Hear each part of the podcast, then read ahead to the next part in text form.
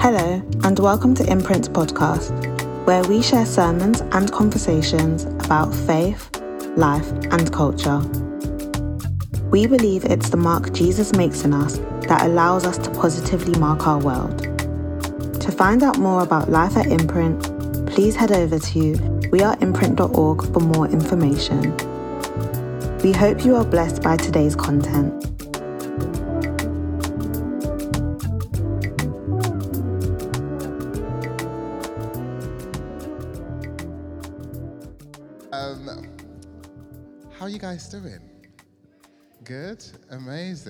Amazing. Uh, Um, on Friday we had a night vigil, and and if you don't know who, what a night vigil is, essentially is um, all night prayer and worship. And we were really praying over our city. We were praying that there will be revival in our city. Um, in other words, we were praying that there will be like just the Holy Spirit will just break out in our city where He will reveal to people who Jesus is. And yeah, that's what we were praying into. And we're also praying that any any form of Scripture talks it, um, refers to it as strongholds, um, which basically is things that have kept people bound or imprisoned. And there's many people in this city who are addicted to lots of different stuff. There's many people who feel tormented in their minds, physically, spiritually, and mentally. And we're just praying that the Lord will set free people, will set the captives free. And it was an extraordinary time, 11 p.m. to 6 a.m. And who was there? Wow, a few of you guys. It was, well, let me not talk for you, but it was lit. Like, I really enjoyed myself. And I just want to give a shout out to Benita and, and the prayer team um, for organizing it, and the worship team. If you're involved, put your hand up as well. Amazing. You guys were extraordinary, and one of my highlights of the night was at 5:15 a.m. I believe exactly. A like essentially, we all split up. We, we left the church and we all split up in different groups to go into the city of London, and we're just praying late at. I don't know if it's late at night or early in the morning. Which one? What's what's the better English? But early in the morning, um, we were just going and praying over over our city, and we're just saying, God, would you come and do a new thing in this city? And yeah, personally, I enjoyed myself so much, and there'll be more night vigils to come. So if you weren't there, next time is your opportunity. Amen. Amen. So we have been doing a series called Church of the City. And a few years ago, I was in an event and I was invited to this event by a friend, and I was so excited. I was thinking to myself, I'm going to meet so many cool people. The vibes are going to be extraordinary. And when I went to this event, to my surprise, there was this weird culture among the people there. And the people were unusually sharp and they were quite passive aggressive. And the first time I heard someone say a degrading comment to another person, I just thought perhaps that person has issues. But then I noticed that it wasn't just this person, but it was actually a lot of people in that particular space. It was just normal for them to throw subtle digs at one another, and it was normal for them to be quite passive aggressive and rude to one another. And I left that event with a thought, and this was my thoughts. I essentially thought to myself, it would be so easy to show who to show these people who Jesus is by just being gentle and kind. It will be so easy and through my character and through my persona to point people to Jesus because because what I saw in that event it completely contradicted the culture and the heart posture of Jesus. And you know, this is essentially um, it's called going against the grain, and Jesus went against the grain in many different things. Uh, So the title of my talk is called "Against the Grain." And against the grain simply means something that is contrary, different to what is normal or usual. Jesus is gentle and kind, whilst this event that was at, people were passive aggressive and very sharp with one another. So that's an example of, of being against the grain. Another example of being against the grain, something that's different, unusual, is, you know, starting your day at 4 a.m. is against the grain. Most people don't do that, but if you do, glory, glory be to God. You, I wish I was like you. 4 a.m. Another thing that's against the grain is having hot milk in your cereal. That's against the grain. I don't know. I don't know why people do that. It's not normal. But if you're in this room, it's, it's still not normal. I'm so sorry. Another example of going against the grain. Another example of going against the grain is rice with ketchup. I, don't, I know some people do this. Um, I don't recommend it. but if that's you, Jesus still loves you. and I think you get my point. Being against the grain, being against the grain means you do something that opposes the social norms of the day. And I think this is one of the best ways that you can actually point other people to God and actually demonstrate who God is. And I would love us today to actually dive into scripture and take a look at the story of David. And for many of us, we, you know, if, we, if we've grown up in church or been a Christian for a few years, we'll know this story of David and Goliath. But I quickly just wanted to share a fresh emphasis for us and focus specifically on how David opposed the culture of his day. You guys ready for that? Amazing. Okay, let's turn to 1 Samuel chapter 17. 1 Samuel chapter 17, verse 1. It says this It says, Now the Philistines gathered their forces for war and assembled at Socoh in Judah. They pitched camped at Ephes and Dammim between Socoh and Azekah. Saul and the Israelites assembled and camped in the valley of Elah and drew up their battle line to meet the Philistines. The Philistines occupied one hill and the Israelites another, and the valley between them. A champion named Goliath, who was from Gath, came out of the Philistine camp. His height was six cubits and a span. I just want to pause here. I think for many of us who perhaps know this story, I don't think we always acknowledge just how tall Goliath was. His height was six cubits and a span, which is the equivalent of 11.35 feet. 11.35 feet. So, just to give you a visual aid, can I have my image come on the screen?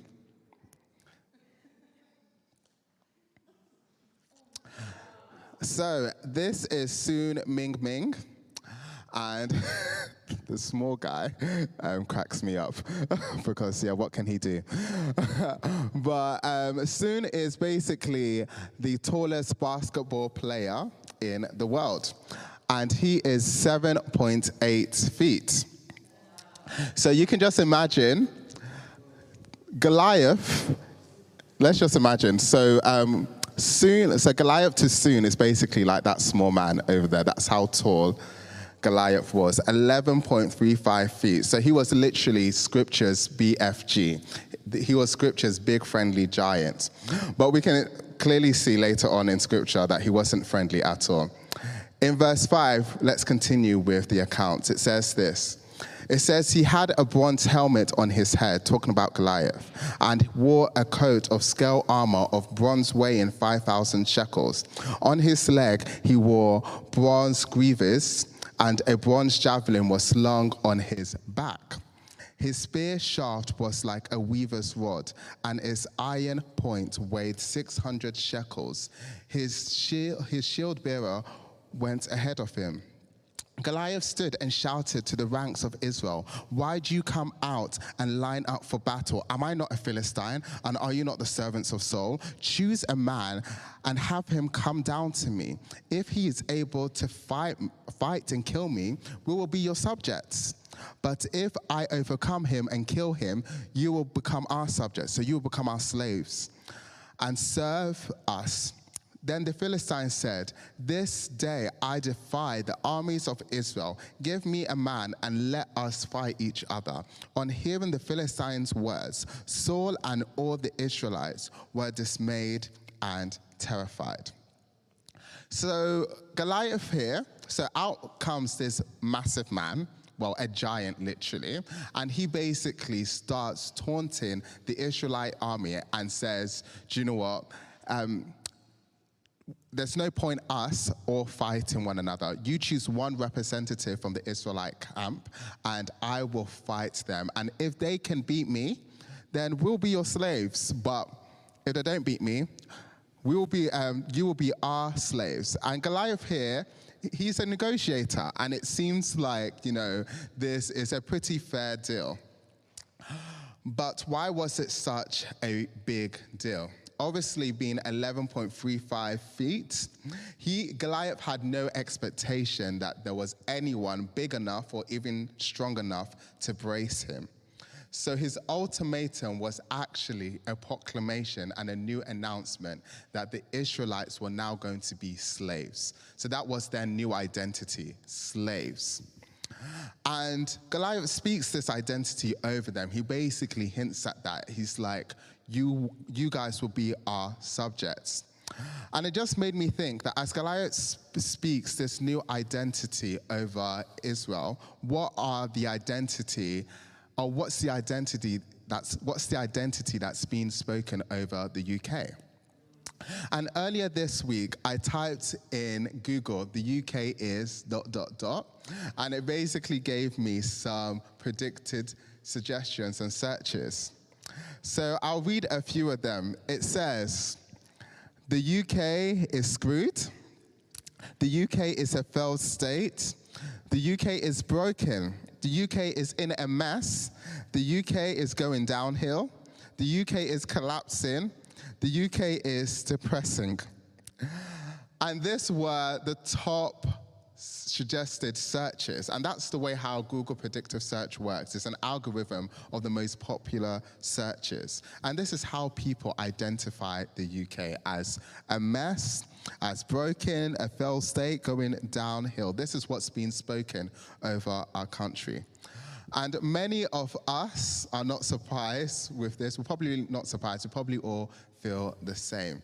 And even with London, this city that we find ourselves in, what do we tend to say over London? Similar to the UK searches, I read an article earlier this week that was that listed 99 problems with London. And I'll read some of them and maybe some of you guys can relate to this. So problem number 1, chief strikes. problem three, four, five, and 6 are all the same. House prices, house prices, house prices, house prices. Problem 17, we're on series 7 of Made in Chelsea.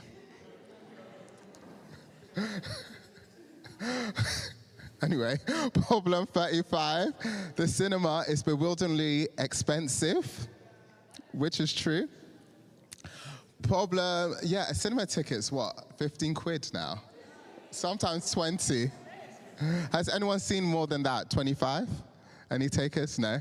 Okay, we'll, we'll stop at 20 which is still a lot.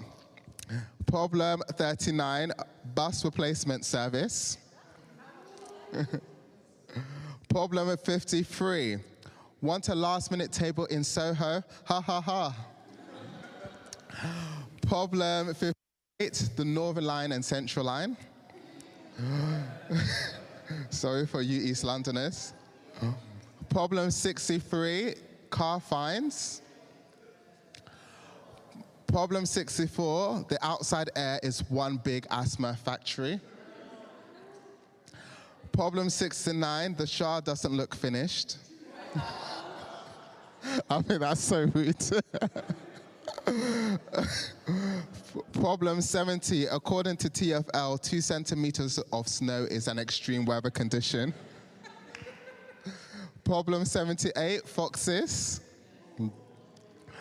Problem 79 New Year's Eve puts you in debt for the new year. Problem 81 Unless you're at church, hallelujah.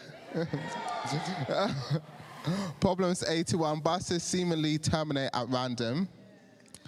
Problem 84 The tube closing at midnight.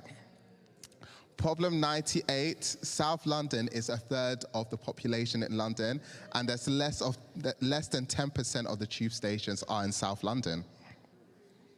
So, London, the UK, as we can see, is clearly in, in an identity crisis. We need a PR manager. And what does David do when his people and his nation are in an identity crisis of their own, when they're literally about to be put into slavery? David was the youngest of eight sons, and his father was called Jesse. And David often would stay on the fields tending the sheep. And David had three eldest brothers that, that were a part of the Israelite military forces. And David's father, Jesse, tells David in this account to go and check on his brothers, to go down to the Israelite camp and to see how they are doing. So that's what David does. And we can read on from verse 20. It says, Early in the morning, David left the flock in the care of a shepherd, loaded up and set out, as Jesse had directed. He reached the camp as the army was going out to its battle positions, shouting the war cry. Israel and the Philistines were drawing up their lines facing each other. David left his things with the keeper of supplies, ran to the battle lines, and asked his brothers, How are they? How they were. As he was talking with them, Goliath, the Philistine champion from Gath, stepped out from his lines and shouted his usual defiance, and David heard it. Whenever the Israelites saw the man, they all fled from him in great fear. Now, the Israelites had been saying, Do you see this man? Do you see how this man keeps coming out? He comes out to defy Israel, he comes out to insult us, essentially. The king will give great wealth to the man who kills him. He will also give him the daughter in marriage and will exempt his family from taxes in Israel. Wow. Verse 26 David asks the men standing near him, What will be done for the man who kills this Philistine, who kills Goliath, and removes this disgrace from Israel? Who is this uncircumcised Philistine that he should defy the armies of the living God? I, f- I find it so funny that that's an insult. like David is like, you know, who is this uncircumcised? Why, why are you talking? You're not even circumcised. but, you know, apparently it's a bar. Who is this uncircumcised Philistine that he should defy the armies of the living God? So just imagine David has gone down to the Israelites' military base to go and check on the welfare of his brothers. And as he's speaking to his brothers, out comes this giant called Goliath. He comes out and he threatens the stability and the peace of Israel. And what does David do? He goes against the grain. He contradicts everyone else's responses. And the first way he goes against the grain is that he speaks out whilst everyone else remains silent. So that's the first way. He speaks out whilst everyone else remains silent. And we see this in verse 26. He says, What will be done for the man who kills this Philistine and removes this disgrace from Israel? Who is this uncircumcised Philistine, bar, that he should defy the armies of the living God? You see, David doesn't just accept the fate of his nation. He's not like, well, Goliath is here. I guess we're all doomed. I guess we're all going to die. He speaks out. And history is filled um, with many different historical figures, with many different heroes of faith that spoke out. Like Martin Luther King Jr., for example. He didn't just accept the fate of his nation, he, he wasn't just settled with the idea that the US will stay a segregated society. And in his speech delivered in 1963, he spoke of a dream of a United States that is void of segregation and racism. And he helped to mobilize a movement. He didn't just accept the supposed fate of his country.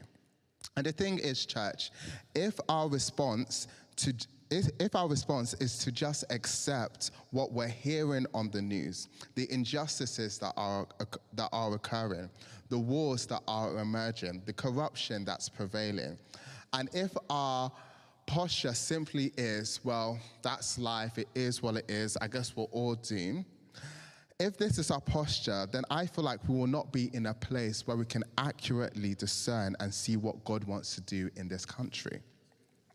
We won't accurately discern and see how we can play a part in the transformation of this nation.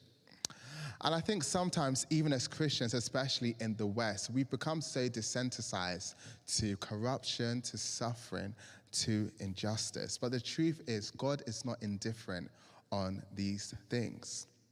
And what does speaking out look like? One way it looks like, um, it looks like praying. And I've noticed that we don't pray what we tolerate. For example, if you tolerate rising energy costs so much so that families in our country are struggling, you won't pray. If you tolerate unethical leaders, you won't pray. If you tolerate discrimination, you won't pray about it. If you tolerate poverty, you won't pray about it. If you tolerate youth depression, you won't pray about it. We pray against things that we don't tolerate. And I think it's interesting how much we actually tolerate as a people group. So speaking out looks like prayer. David speaks out whilst others remain silent. Verse 27, if we continue, it says this. So, actually, even before verse 27, speaking out, so David addresses as well the injustice. He basically is, some people call it like being um, a holy discontentment, where he's like, who, who, this guy, who is he to defy God's people? Who is he to defy the God of Israel? He has a holy discontentment and he speaks out of that. He basically says, he infers that this is not the way things should be. And I feel like we're called to speak out in so many of our different contexts and say, this is not what it should be.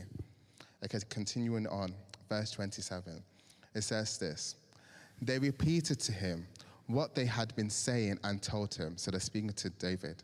This is what will be done for this man who kills him. You will have you know, taxes exempt, you can marry the king's daughter, blah, blah, blah. Verse 28.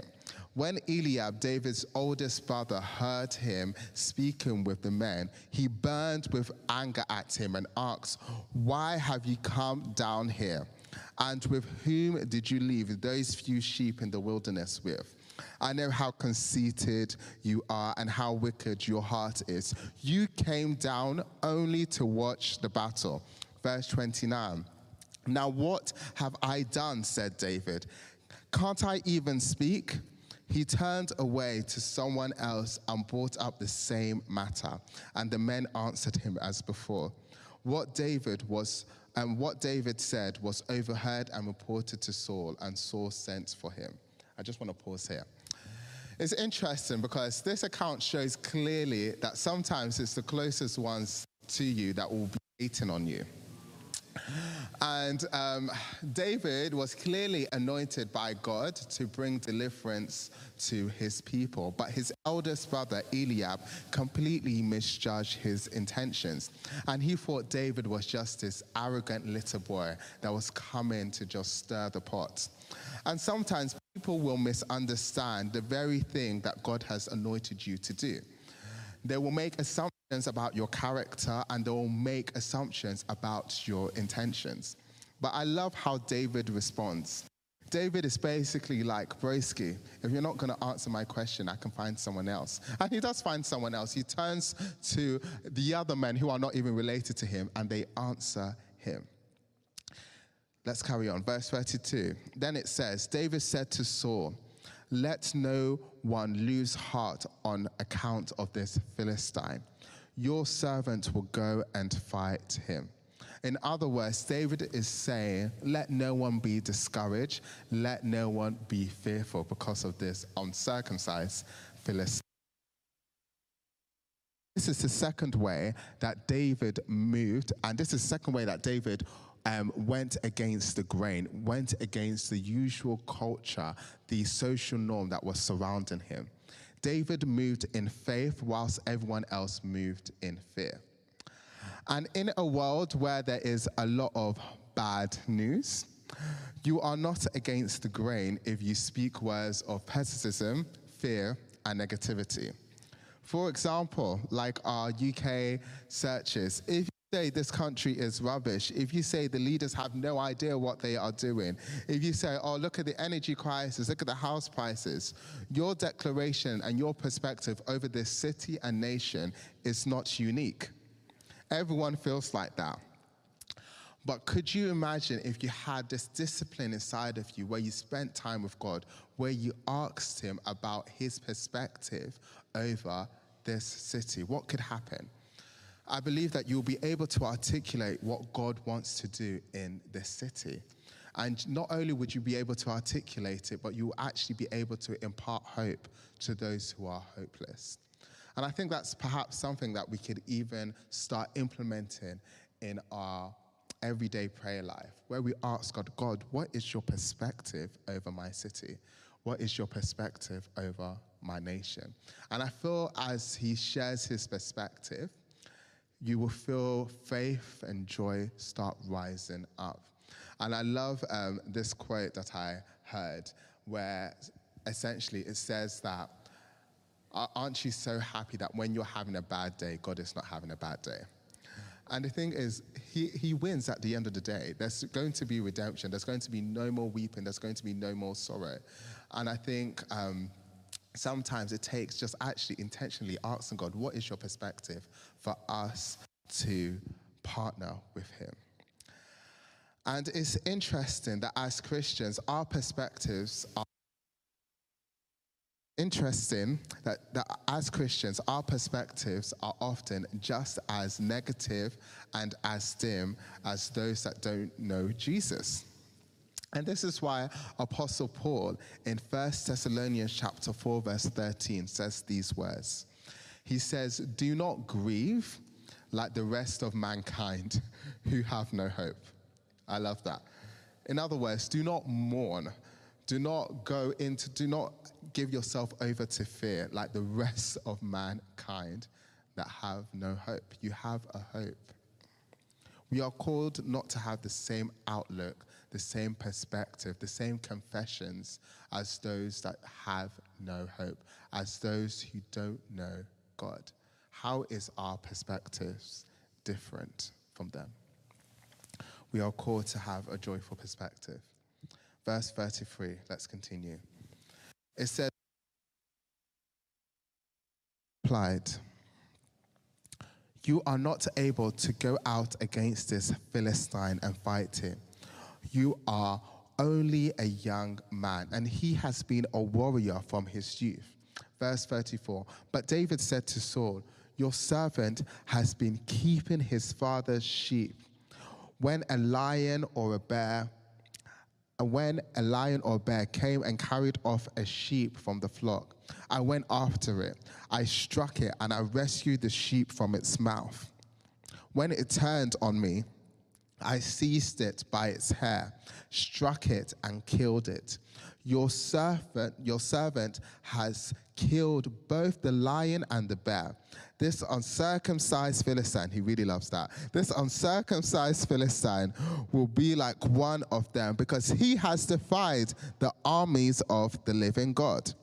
The Lord who rescued me from the paw of the, from the paw of the lion and the paw of the bear will rescue me from this hand of this Philistine. In other words, he's saying, I've seen the Lord do personal miracles in my life. I believe he's going to do a miracle right here for my nation as well.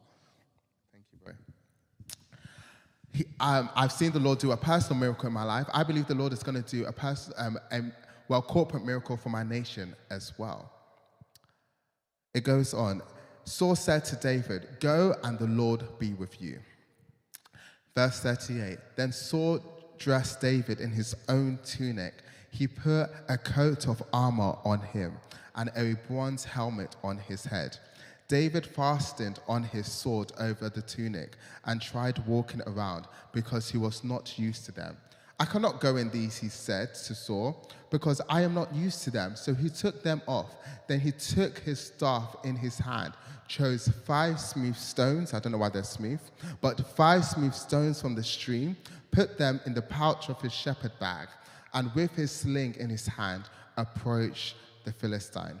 So there's a few things I want to draw from here.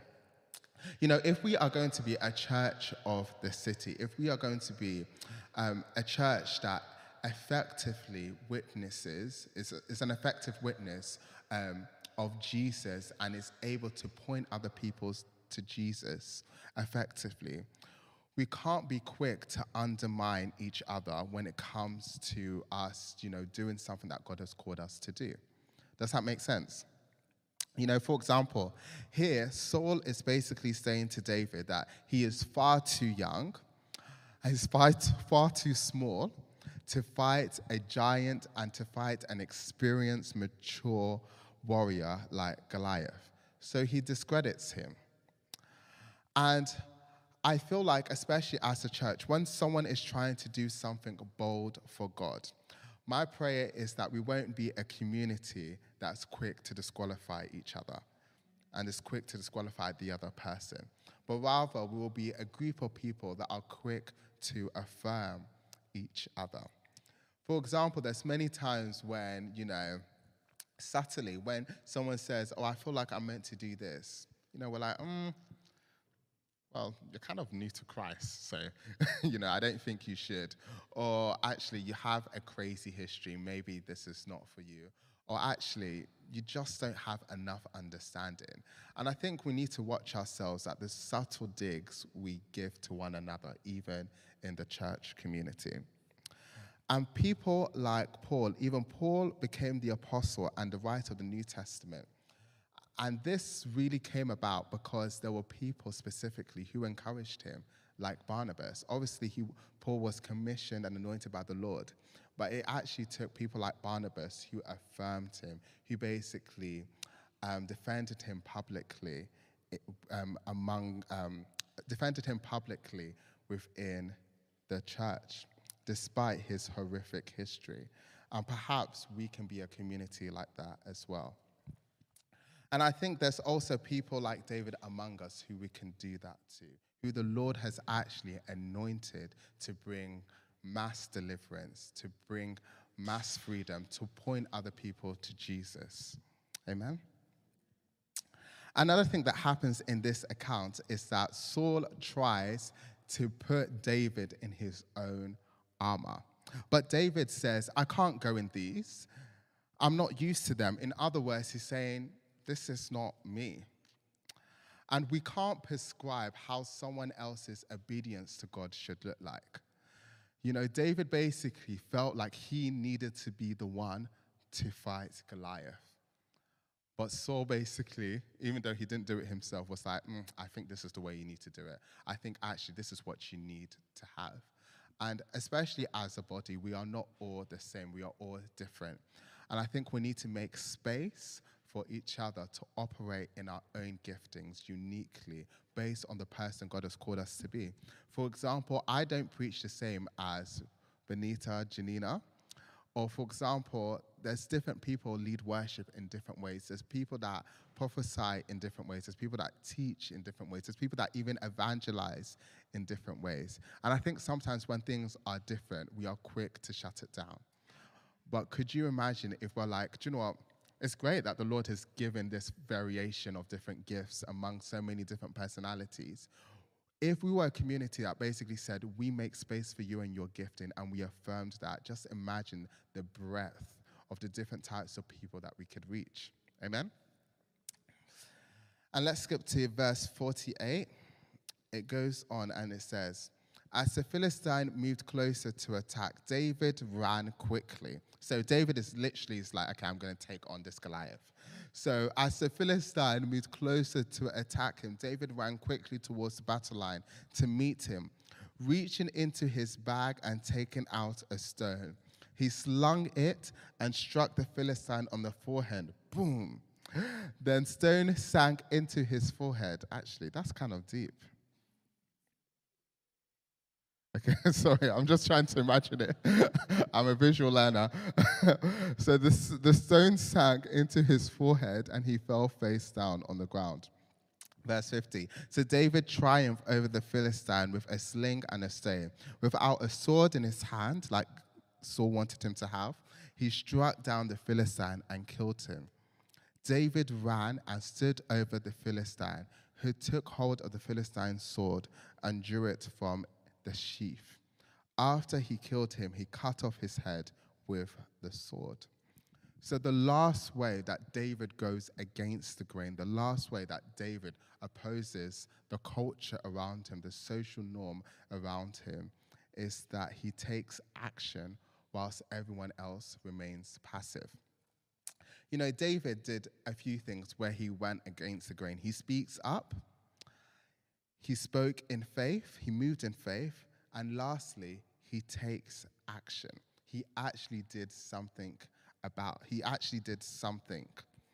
He ran with the Philistine with a sling in his hand and a stone, and he basically swung it and it struck the Philistine square in the face and killed him. It took him out. And I'm sure there were many men in the Israelite military forces who basically wanted to see Goliath dead. But it was only one man that actually got up to do something about him. And as Christians, it's great when we speak up against injustice. It's great when we pray for those who are vulnerable. It's great when we are filled with faith. But we also have to take risk and steps to reach our world. We also have to intentionally take action. And I love this picture of Jesus um, in Matthew chapter 17, where Jesus is on a mountain and he's basically having this radical spiritual encounter that many of us just had in worship. He's having his own spiritual encounter with his father, and his father says, This is my beloved son. His father is pouring out his love and affirmation over him. So you can just imagine Jesus is feeling the, the, the warmth, the, the closeness, the intimacy of his father. It was a glorious moment. But Jesus didn't just stay on the mountain. He didn't stay high on the mountain. Jesus came down the mountain. And what did he do later on in, in Matthew chapter 17? After he came down from the mountain, Jesus started healing the sick and he started casting out evil spirits from those who have been tormented, from, from those who are being abused. And sometimes as Christians, we love our spiritual moments. We love when we are we, we have those mountaintop moments like we did just earlier today. And we love to stay there and remain there. But sometimes we forget to come down from the mountain and actually take intentional steps and risk to reach our world. And it's twofold. Jesus does both. He spends intentional time with his Father, having great spiritual encounters, but he also takes steps to pray for people, to deliver people. We have to be both, and that's how we reach our world. Amen? And just to summarize, going against the grain looks like this, as we can see in David's account. It looked like speaking up, it looked like radical faith in, in a sea of fear, and it looked like action whilst everyone else was remaining passive. And I feel like if we operate like this, we can actually see great deliverance and great freedom in our city. Amen.